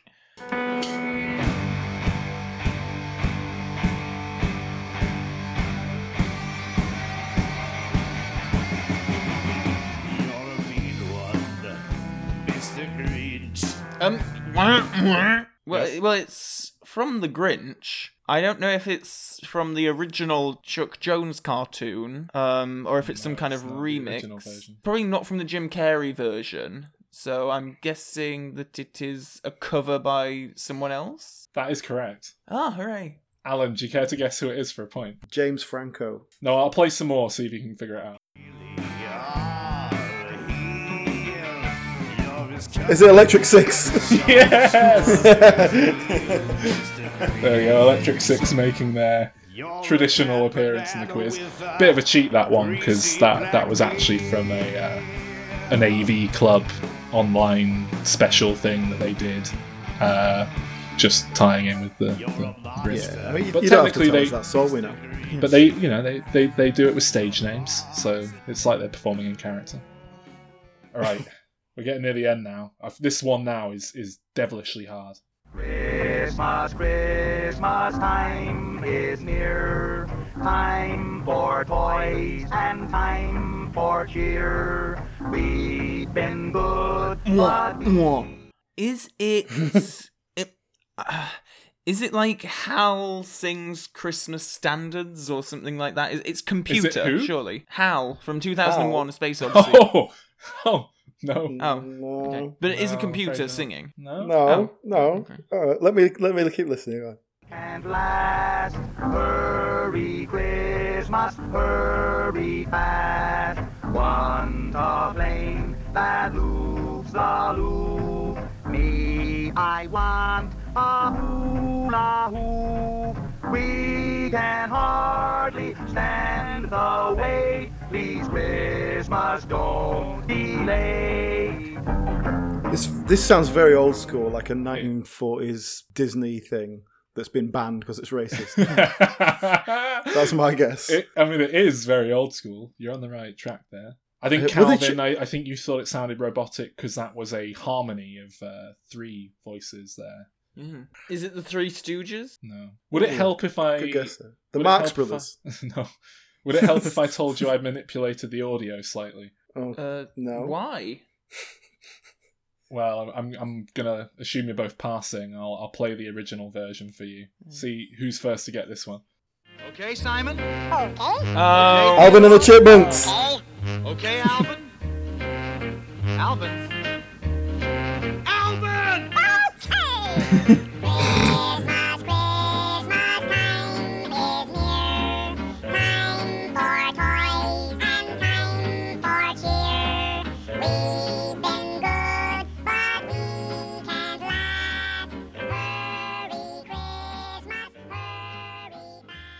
Haunted, haunted vocals. it is a bit, isn't it? Yeah. Uh, and that that was of course the Chipmunk song "Christmas Don't Be Late" by the Chipmunks and David Seville. But it was a single from Let's All Sing with the Chipmunks. All right, last one now. So Alan is leading the Oh, the, no. the pack Come here. on. Alan's got five Oh. points. Calvin, you've got four. So Calvin, you need to get this Oh to to to at least draw or win if you can name the album as well. Hmm. Right, let's let's see.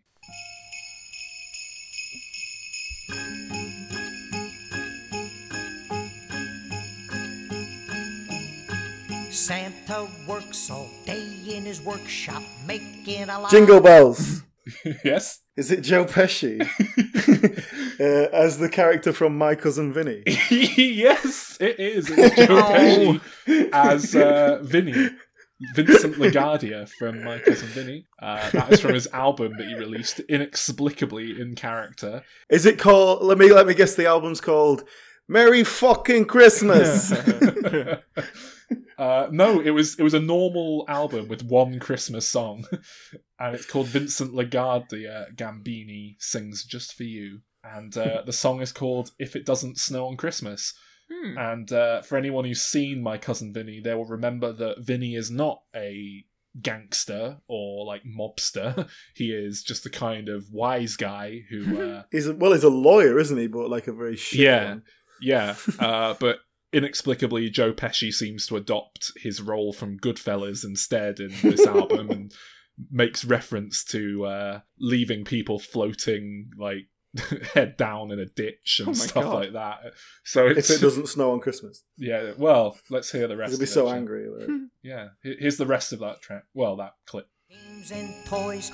Then one day he hops in a sleigh to bring them to the girls and boys. Santa's just as nice as he could be. There's just one fucking thing that worries me.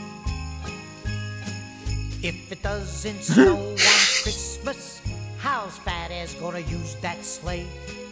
In case of rain, would there be a train that'll speed him on his way? If it doesn't snow this Christmas, how's Fat Ass get around to us? Say he breaks down on his way to town, would they let him use a bus?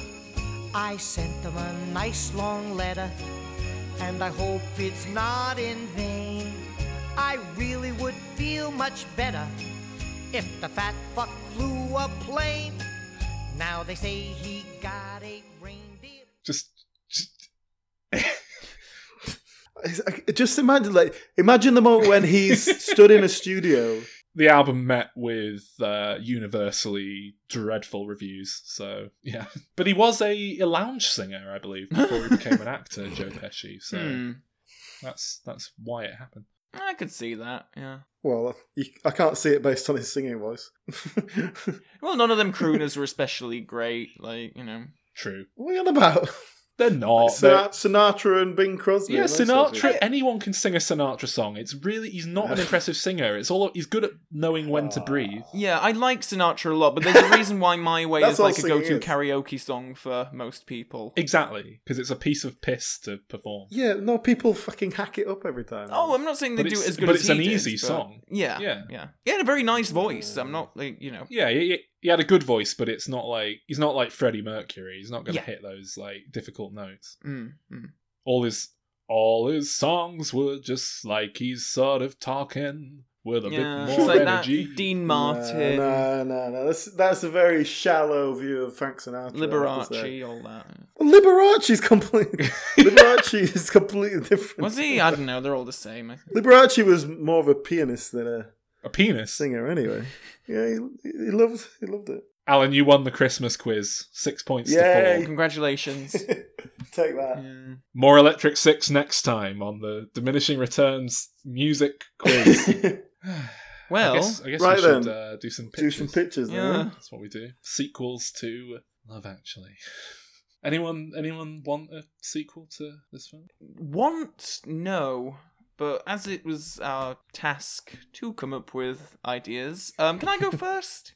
I feel like I haven't gone Yes. first on this in a while. But just first, I want to say I hear they're making a sequel to Love Actually. It's called Love Theoretically. oh, I was wondering if either of you remembered that. Good old callback. uh, I'm gonna have to go and listen to that.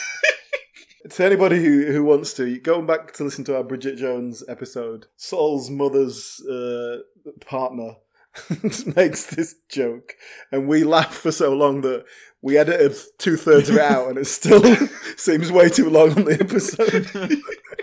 It. It's, it's two thirds of the laughter gone, and it still works as one of those jokes that's funny because it sort of goes on so long that it stops being funny and then keeps going to the point that it becomes funny again. Right. Calvin. Okay. So, my pitch for the sequel to Love Actually. We'll set it like 15 years later, and so we open with a bit of a prelude. Given the diplomatic suicide that Hugh Grant committed in the previous film with the American president, he slagged him off and said he wasn't going to work with him anymore. The relations between the UK and the USA have broken down, um, and since that special relationship is no longer there, the US has become increasingly withdrawn and separate from the rest of the world. Who's who's the president now? Is it still Billy Bob Thornton? Yes, because now he's a dictator. Okay. And uh, so, uh, seeing this, Russia has taken the initiative and has um, invaded much of Eastern Europe. This has caused war to break out in Europe, but the UK has refused to be involved um, in fighting against the Russians because Hugh Grant was at a global summit dinner once, and the German Chancellor put her elbow on the table while she was eating, and he didn't like that. So he's uh, he said they're not they're not dealing with rude people. Um, They're not worth saving. no, no, quite no. So um, Russia gets to invade most of Europe. Um, it's only when France falls that the US decides to get involved. Um, so there's nuclear war, both the US and Russia are destroyed, and the UK is left in the middle to suffer from the effects of radiation, including giant, Good feel good movie so far. including giant mutant frogs and neon green rain and so on. But as a result of this, the majority of the population live in underground bunkers, which is where we pick up with the characters. And we have uh, vignettes similar to the structure of Love Actually, where we just hop from one to the other. And they're all in sort of underground bunkers. Um, and we're seeing what happens. Keira Knightley and Chiwetel Ejiofor are in there. So it's, it's all the same characters then. Yes. They're all in the same bunker. Uh, no, no, no. They're all in different bunkers. Well, some of them are. But anyway, Keira Knightley and Okay. Chiwetel Ejiofor are in their bunker, and um, it's been a while now since all the nuclear fallout stuff happened. So they're just sort of getting on with. But they, they, they um they've filled their little bunker with all of their earthly belongings. Chiwetel's cooking up a tin of beans on a portable uh, oven. Wait, so this is 14 years later, did you say? Yes, yes, but not too long after the nuclear war. But they haven't got any kids or anything yet. No, They've okay. Okay. Anyway, um, there's a knock at the door, and they look through the eye hole thing, and it's um, Andrew Lincoln. He's like purple now because of the radiation, and and that's what radiation does to you. and uh, they're like, he's like, help, let me in. Um, but he says all this on cards, obviously. Um, Does he, do he- they're looking through like a little fisheye lens in the door. Yes. So does he have very tiny cards, but he's holding it right up to the thing? Just very tiny writing. they can't quite read it because they're huge, so he's having to like move them around or stand quite far back from the thing. Um, anyway, he's going through his cards and he's saying, "Please help me. I need food and water. Uh, you're my last hope. I've walked here for days, all that kind of stuff." Um, but then I'm not a mutant, honest. but then it um it turns out that he's got some of the um the old cards mixed in with this one. So all of a sudden up pops I love you Juliet and Chiwetel Ejiofor's like Oh, hey, rookie mistake. hey what's this? What's all this? Wait, because he, when he go, where he's, he's he's going through the cards, and then there's one of him in like just skimpy trunks, and then the How next card that says, "Oh no, how did that one get in there?" I'll tell you what he's done is um because it's He's actually written on the back of the old ones. but Yes, he's got one of them the wrong way round. exactly that's it. in a, in a post-nuclear world, you have to recycle. Exactly. Keira and Chiwetel have a bit of a fight, and then we leave them. Uh, we go to Liam Neeson, who is um, burying another wife inside his own bunker. uh, because. Oh no, I didn't mean no, I meant the character. The character, not him. No, No, no, the character. Oh god. Um. No, I, I definitely meant the character, not. Ne- well, I mean, yeah. Um. So he's burying her inside the uh, the bunker. Claudia Schiffer's character from the previous one because he got married to her, obviously, and Thomas Sangster's still with him, and he's very sad for about ten seconds, and then Thomas Sangster's like, "Oh, I'm I'm I'm in love." With with this, i mean love again, and he's like, "Oh, this will get me mind off it. Let's let's figure out what what you're in love with now. Oh, is it is it a girl?" And Sam, "No, no, it isn't." Oh, it's a boy then, and he's like, "No, no, it isn't." It's like, "Oh, then what is it? We've not even seen another human being in about two years." And um, it turns out that Thomas Sangster's really in love with this rat that keeps running around the bunker, and he's because it's a different kind of love. And so he's really upset. Well, no, no, he's not upset. He's just he's wondering how to um, woo the rat. so um, Liam Neeson thinks that it might be a good idea to try and uh, make some cheese out of their tinned powder milk to try and woo the rat. So they spend ten minutes doing that. Uh, and then rat comes and eats the cheese, and it's like, oh no, I don't like this, lads. I'm, I'm off to another bunker. So then we follow the rat to another bunker where we see Laura Linney and her brother, who is freaking out or, or whatever it is. What has he got exactly? He's he's a big fat guy, which is a classic kind of side effect of antipsychotic drugs. Oh. So he's probably like schizophrenic. Oh, okay then. Well, anyway, um, he's going a bit mad, and Laura Linney is too. Uh, we'll get David Lynch to direct this segment because I, want- I want some really crazy stuff. Because it's all going to culminate with her killing him in an act of love. Because really, putting him out of his misery is the most loving act of all. Really. Um. Well, she waited until it was like just inconvenient to have him around to do it. So, it's, Yeah, I mean, I- he is already in his he's in his late sixties. does she does she eat him afterwards? Uh. Yeah. Why not? Waste not, want not. Yeah. Yeah. yeah. exactly. You got you got this meat lying around. It's a kind of love. And then you know we go. love of food. Mm. I love how this tastes. Uh, Actually, and then and then uh, and then we um you know we have another the other the only other one I've got sort of an idea in mind is we go to Hugh Grant's character and obviously he's got a big bunker underneath Downing Street uh, and uh, him and Martine McCutcheon are there and um he puts on CD uh, Kate Bush and then he dances away and that's it that's um, Which that's an odd choice. Out on the winding windy moors. It's, it's a bit avant-garde for this kind of film. well I thought really. oh is it not similar is to it Joni like a? Mitchell? Is it? Mm. No. Oh, really? No, I don't know. I don't, I don't listen to music. Is that it? much. Is this like an Alan Partridge, Kate Bush medley? Let me into your window. babooshka, babooshka. The, the only one that I think would be good to work out would be uh, Rowan Atkinson. What could that character do in a underground bunker? he drives around in a big truck, just running over mutants. With a, with a big baseball bat that he like knocks heads off with. cool. Can I, should, I- should I, can I do mine? Because mine's really like not thought through at all. Okay. So it'd be good. Right. Well, mine's not exactly a big closer, Squeeze but it. go on. To... Right. Well, I pitch hate actually. No, not not really. I mean, I, I mean, I was, I wanted to do that, but it was just like it's too obvious, yeah. uh, I was very tempted though.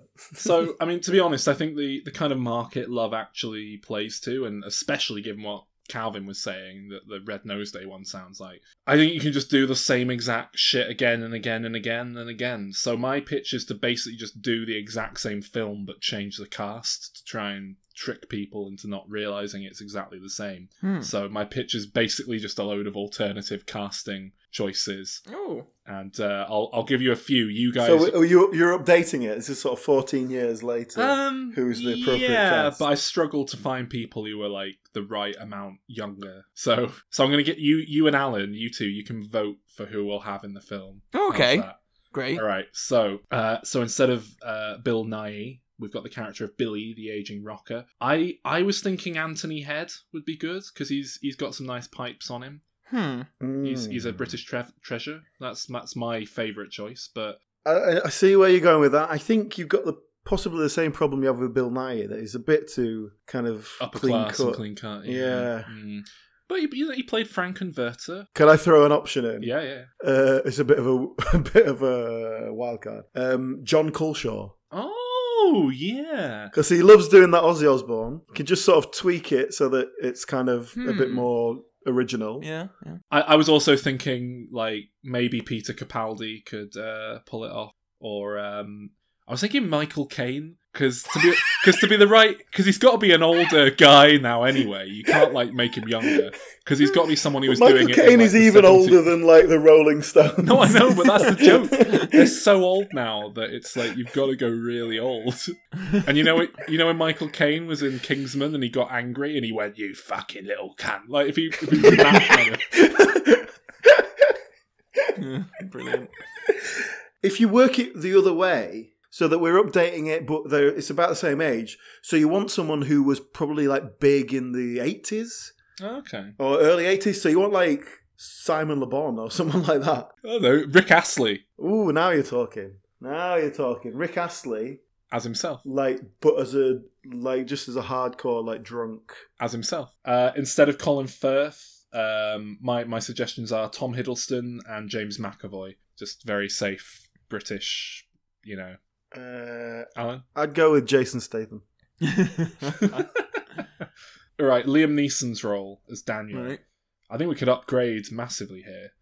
So um, if if you wanted to keep him as like you know having an accent. Dylan Moran, but um, if not, it could be Peter Capaldi again, or, or I guess he's got a Scottish accent, or Michael Fassbender. Oh, Um, Oh, or now Steve that's the upgrade. Yeah. Michael Fassbender. Now you're talking. yeah, I like that. I like that Peter Capaldi is an upgrade over Liam Neeson for you. He is in my eyes. uh, I'd go with um, Ardal O'Hanlon. oh god, About time he proved himself. Uh, what's he doing these days? I don't know. I don't know. All right, Emma Thompson. I've got three suggestions for you here. Mhm. I'd go with Emma Thompson. Like, what are you going to do? Yeah.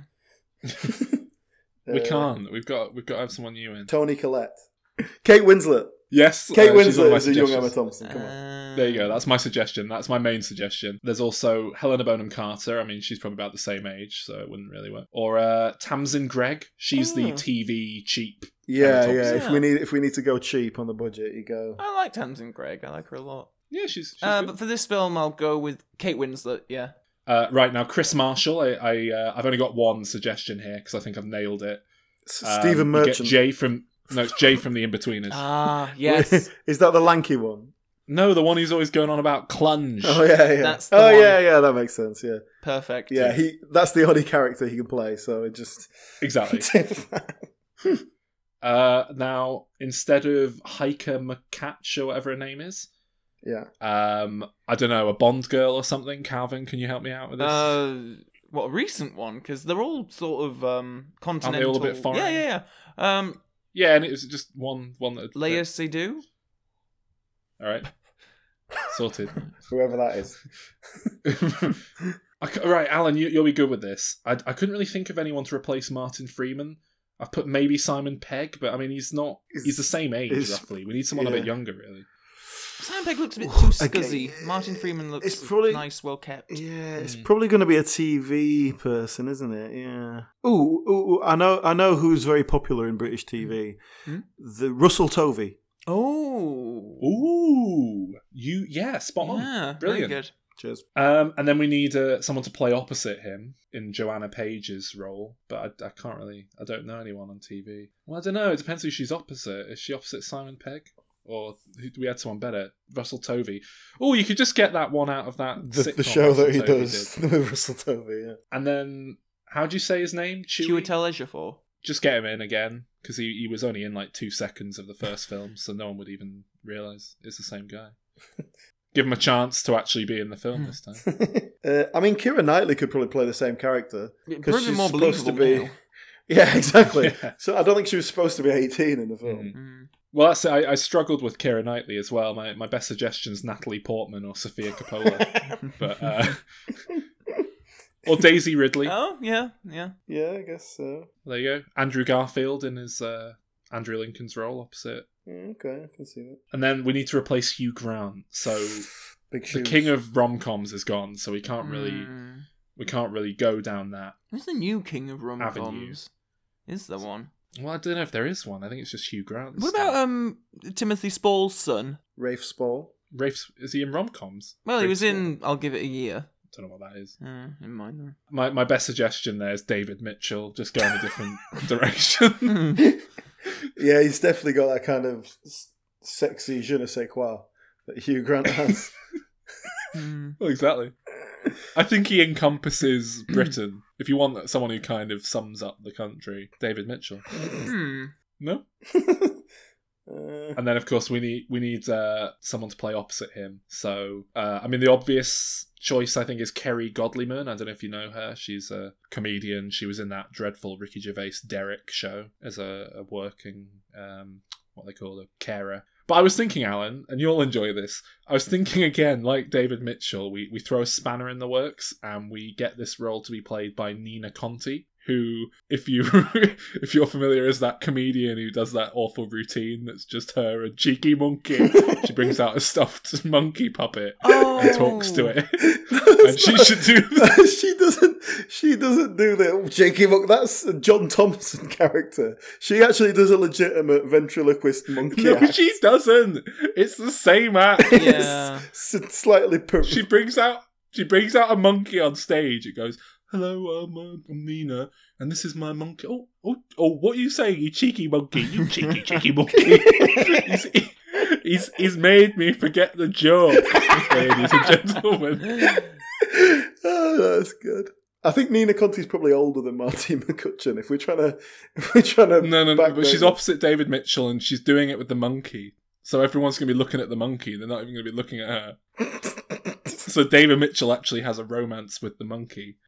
okay. I hated it when they had her on um, QI that time. She's she is awful, isn't she? Yeah, just really. she's really shit. I don't even think she's funny without the puppet. Is the th- like? No, I- she's she's not funny with the puppet. Oh, yeah, that's but, true. Like, Uh. but the puppet is her like entire. That's all she's got. Mm. When she was on QI, did she do it with the puppet? Because I've never seen her without that puppet. Yeah, yeah, and it was just really. It's like like Keith Harris and Orville. Then we need a new Laura Linney. Um, I- Meryl maybe Lu- Lucy Lucy Day. Oh yeah, Meryl Streep. Meryl Streep's thirty I- years I- older than Laura Linney.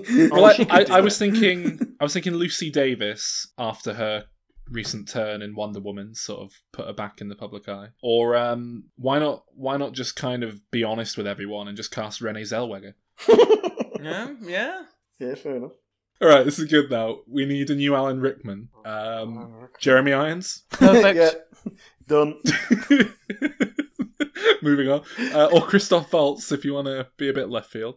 yeah. And uh, oh, he he was Kate Winslet's partner in that film, wasn't he? Thinking about it Uh, already. yes. Uh, all right, and then we've got uh, Rowan Atkinson as Rufus. Ooh. So I was thinking, like, just get Rowan Atkinson again, or Mm. you get someone who's similarly like broadly popular in British comedy. Oh, Mrs. Who's Brown. the most? that that's better. I've got Michael McIntyre down, but but your one's better. Just, just lowest common denominator. So that's my pitch for Love, love Ah, Actually great. too. Wow. Alan, Uh, okay, well, my pitch is basically to continue the story of the characters. I have no idea what any of the characters' names are, but the characters played by Alan Rickman and Emma Thompson. Because it was this, we've as we've discussed, it's the story that I found most interesting, that I engaged with the most, and uh, best actors. So um, I wanted to do it. Alan Alan Rickman's dead. Well, this is the direct sequel, so it would have been made sort of shortly after. Um, but we can we can just put Jeremy Irons and put Alan Rickman's face over it digitally.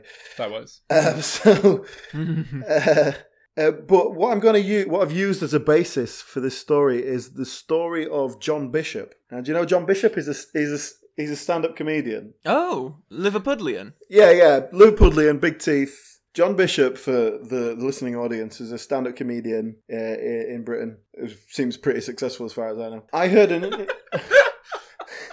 what?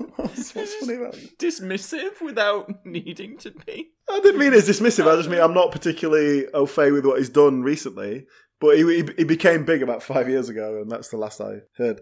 He he got into stand up later in life, and I was listening to a radio interview with him, and he told this story, and I don't know why I was listening to it, or but he was uh, married with kids, had been married a long time, and he was like an insurance guy or something. He had like quite a very stable career but quite traditionally kind of boring thing. Uh, I don't think he was particularly happy, and sort of him and his wife were unhappy together, and they eventually split up. And so he went off uh, to live on his own for a while. I'm basing my story on what happened to him. So this is what happens here. Alan Rickman leaves the, the family home. Uh, He Right. go he goes and lives in a, a bachelor pad. Uh, and this this could be quite like. Um, so what was the name of that sitcom that was like a rip off of Married with Children, but it had Bobcat Goldthwait in it as a talking rabbit? oh, um, oh fuck! What was that called? Like Love and Marriage or something? Oh, Yeah, God, Lo- Love and Marriage. That was because it was Love and Marriage. Was Love- was that what it was called? Well, that was the a theme, song. tune. Yeah, but that was if anyone's familiar with a very sort of famous sitcom Married with Children, it was like that except they were divorced with children. That was like the the gag. Is it called Married with Children? Yes, the the sitcom you were asking about with the uh, with the rabbit was called Unhappily Ever After. That's the one I'm thinking of. Yeah, that's the one I'm thinking of. What's uh what's Love and Marriage then? the theme tune. Oh, that was just the theme. To- Oh, what wasn't the name of it? I think that's the theme tune to Married with Children, actually, Oh, maybe it is. Yeah, makes sense. which is a, a, a well known song in its own right. But Yeah. oh no, no, it was Hit the Road Jack was the theme. Oh, yes, it was. Yes. If you want to, if you want to look up YouTube the, the the opening titles to Unhappily Ever After, because it's if if like me and Alan, Alan and I, you are like into just awful shit coms that came and went and got forgotten. It's a real doozy. It's about a schizophrenic dad who whose family leaves him, and he starts like hearing his daughter's pet rabbit talking. Well, it's not a pet rabbit. It's a big. Bobcat It's a big stuffed toy rabbit. It's a stuffed toy, and the kid like leaves it with him to like look after him or something. And so this stuffed toy rabbit is just sort of hanging around in his new bachelor pad and comes to life and starts talking to him with the voice of Bobcat Goldthwait. because if that wasn't weird enough as it is, and uh, they produced a hundred episodes. so Jesus, did we, we we watched one, didn't we? Yeah. Uh, anyway, so yeah, that sort of thing. But it's Alan Rickman, so you can imagine the hilarity. Uh, and so yeah, he has his kids over sometimes, but then he's like he starts a relationship with this younger woman because he's like, well, I'm you know I'm free now, I can have this the affair, like, but it's like I can do it properly. But then like obviously it just turns out she's a total psycho hose beast because she's just this hose beast. Psycho hose beast, yeah. So the the I mean the signs are all there. She's gonna be possessive and all that. So that kind of doesn't work out, and so he ends up getting. Uh, he's alone most of the time. He's just getting more and more depressed. He's not. He's not happy. He's he, he's just drinking more, and he finds himself drinking all the time. So he decides, and this is the John Bishop story. He decides to um, just to get out of the house, so he's not just sitting on his own drinking. He goes to a comedy club and he ends up going up on an open mic slot and just gets up there and starts talking about his life and going through a divorce and all that sort of stuff. And people relate to it. And obviously, he's just a naturally funny guy. So, like that, but Alan Rickman. So it's just Alan Rickman doing stand-up material, which I think would be excellent. And so, and kind of uses it almost like a therapy session, you know. Uh, in the meantime, Emma Thompson's character, she's the stoic one, so she's being strong for the children and all that, and she's got the primary caregiving with the kids and all that. Uh, but we can see she's struggling, and maybe she can go through like a whole midlife crisis thing. She can get a younger man or whatever, or maybe she can do like maybe could subvert the kind of classic middle-aged man midlife crisis with, with a woman and just sort of play on that a little bit. Uh, use that for comedy effects, but like with an with a serious side to it. But you know, Uh, but then the big climax comes here. Now she's at, she goes to some sort of event like a work do, or it could be like Marty McCutcheon's hen night or something. They go to this comedy club where Alan Rickman, it turns out, is performing, and so she sees him. And this again is what happened to John Bishop.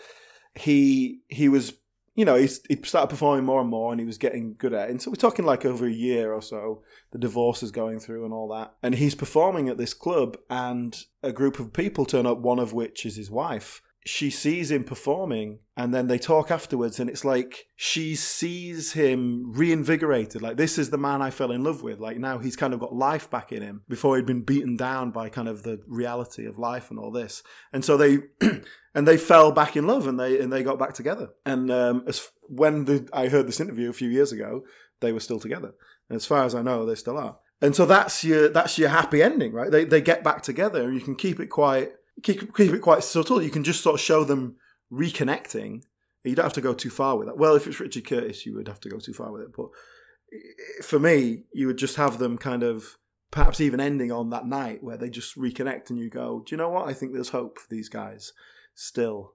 That's what love is. And it's going to be called Love. Really? or uh, that's it. So that was kind of actually that was kind of a legitimate sort of sequel that I think would work. I think there's stories there, and I, I, think mean, you definitely. I mean, you definitely didn't need inspiration from John Bishop, but uh, yes. Well, that's I- a, that, but I I just like that that was a, a true story, you know, and I like the the the, the format of it, the structure. So- I mean, you, you it doesn't have to be like he goes into stand up comedy, but like that, I like that the fact that they sort of split up and then they kind of have to find themselves again, but then they can still reconnect because there's still love there. But they have to, they've just been sort of so stuck in a rut that sometimes you have to Mm. break out and get out of it to come Mm. back, and that's what uh, quite. love is Mm, well, mm. actually. Ah, there we go. What is um? What's Christmas actually? It's a a holiday. Yep. Uh, what did you do? What, uh, hmm. Good one. I don't know. Next week we're doing a big review of the year, Jobby. Yes, well, we're going to be back at the covering last- all of the films that we were leading up to in podcasts, or at least the ones that we've seen. So we're talking about The Last Jedi. Justice Um, League. A lot of great stuff. So join us um, with your leftover turkey sandwiches. Oh, I don't. Well, a week, later. well, this episode will go out on the on New Year's Day, wouldn't it? The the review of the year. Yeah, yeah. Maybe, probably. if, Yeah. Does that mean you've got to put it up at like midnight on New Year's Eve? Yeah. As- as- That's why he said probably. Maybe you put it up before I was going to say if it's if it's ready earlier, I'll probably put it up earlier. as a treat. Not that anyone's going to be listening to it because everyone's going to be oh, out will. getting drunk. Well, well, we- it'll be in the mix, I would hope, on the party playlists.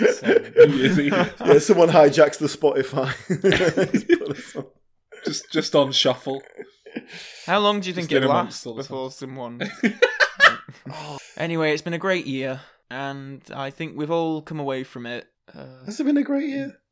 No, not really. it's been average. It's been it's been a step up from the one before in many ways. Arguably, it's been an extension of the same shit from the year before. We're all kind of used to it now, so Sometimes I think we'd all be happier if we just turned off the news. Hugh Grant might think that it's going to make us all happy to think about 9/11, but actually, if we hadn't watched the, you know, all that, we'd probably be uh, happier. Ignorance is bliss. And if we if we hadn't watched the um, aspirational Richard Curtis romantic comedies that have been shoved down our throats with all the attractive, wealthy people living in these fuck off huge apartments in, in London and having a nice time, then maybe we'd all be a bit happier with our own meagre existences. Quite right. I hope you're happy with yourself, Richard Curtis. Should we do um, Ken Loach films next week? what are we doing next? Review The of the review year. of the year. No, after like what film are we doing next? Like Back to the Future, isn't it? Oh, it is. Oh yeah, we should probably mention that on this show, shouldn't we? Because it's only been on the channels. Yeah, the listener vote we mentioned like months and months and months ago. It got It's, delayed. uh, it's uh, it's it's uh, it's definite now, and uh, and they were subject to some dubious democratic practices. yeah, Alan was fucking around with it, and uh, No, I, this- uh, I threw my toys out of the pram listers. I really got mad about it because I was- thought we were actually going to have to cover the Big Momma's House trilogy. you just And- you just wouldn't accept that. No, I mean, I I, wouldn't. was Um, simply following the traditions of uh, the democracy that I've seen in the world uh, and rigged it to make it work in my favour. I mean, fair enough. Uh, no, it's gonna have to be. I mean, the popular choice for what for whatever reason is Back to the Future. So that's the one we'll do. yep, yep. I'm really looking forward to it. Actually, I can't wait. Yeah. Merry Christmas to all. Oh, yeah. And to all, uh, good diminishing returns. good fright. Ah, Goodbye, everyone. That, that was a Christmas episode for tomorrow. If you happen to be listening to this on Christmas Eve, then then Merry Christmas for tomorrow. More likely, you're listening to this several days after Christmas, but you know, it's a 12 day celebration technically, so you're fine. You're fine. It's fine. It's all fine. Here's to 2018 for diminishing returns. Oh, and when you sat around with all the extended family and friends of family this Christmas, people that you might be struggling to make conversation with, why not tell them to listen to Diminishing Returns, eh? Say, I've got you a Christmas gift. It's this tip. Go to dimreturns.com and check out this brilliant podcast that you'll enjoy. Thanks, guys. Merry end of year. Wake up, everyone. It's Christmas!